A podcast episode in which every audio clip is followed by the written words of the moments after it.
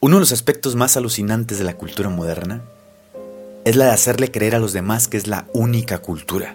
La realidad es que es la peor de las culturas. Y los ejemplos se dan en el corazón de cada uno. Por ejemplo, el hecho de que las personas vayan a trabajar seis días por semana durante ocho o diez horas cada día es una de las cosas más miserables que uno puede imaginar, si es que todavía la imaginación le sirve.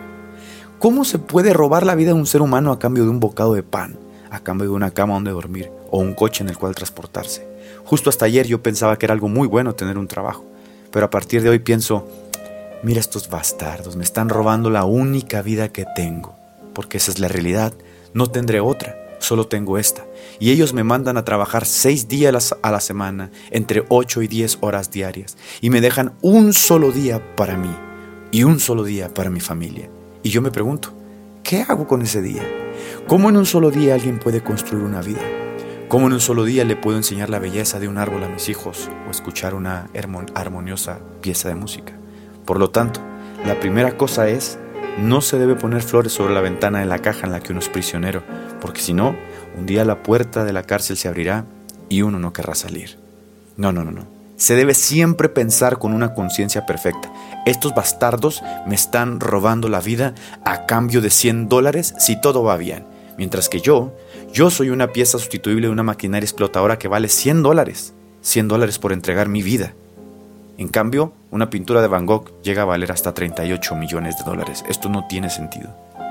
Con las nuevas tecnologías los beneficios deberían haber aumentado por lo menos 100 veces en los últimos años, así que el trabajo debería haber disminuido por lo menos 10 veces en los últimos años, pero no.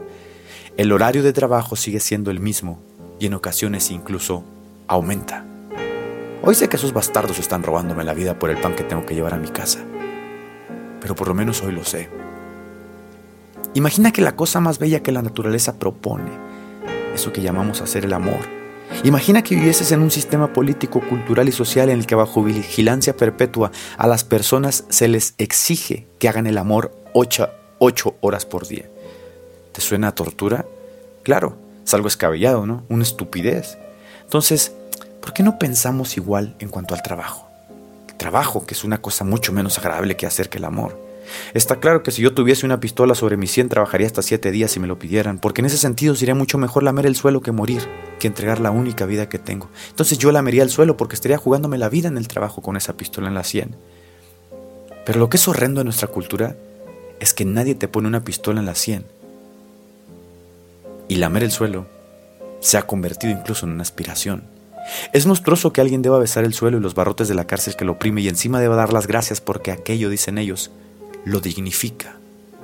Si te atreves a hacer un discurso en contra de aquellos que te oprimen, entonces te señalarán diciendo que es el discurso típico del esclavo resentido, y aquellos que se sienten dignificados por el trabajo en esas líneas de ensamblaje serán tus peores enemigos, porque el verdadero esclavo, por una extraña razón, defiende al patrón, nunca lo combate, porque el verdadero esclavo no es el que tiene cadenas en los pies, sino en el corazón aquel que perdió el poder de imaginar su libertad. Cuando Galileo afirmó que la Tierra giraba alrededor del Sol, escuchó a alguien que le decía, pero hace 22 siglos que creemos que el Sol gira alrededor de la Tierra y ahora tú desembarcas ante nosotros con esa imbecilidad. De momento te pondremos en un pozo para que todo vuelva a la normalidad y nada se mueva.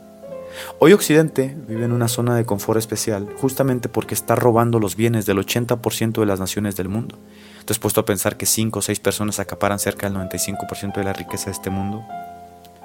¿Sí?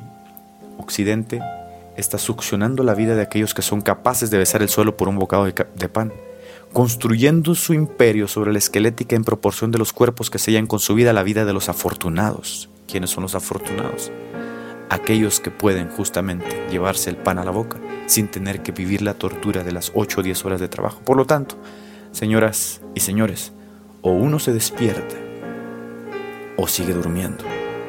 O uno va al trabajo con la conciencia de que es un fragmento de la vida, de que ese fragmento de la vida se quedará embarrado en la línea de ensamblaje de aquella gran maquiladora, o se despierta por lo menos para saber que todos estamos muertos y que esos bastardos te están robando la vida.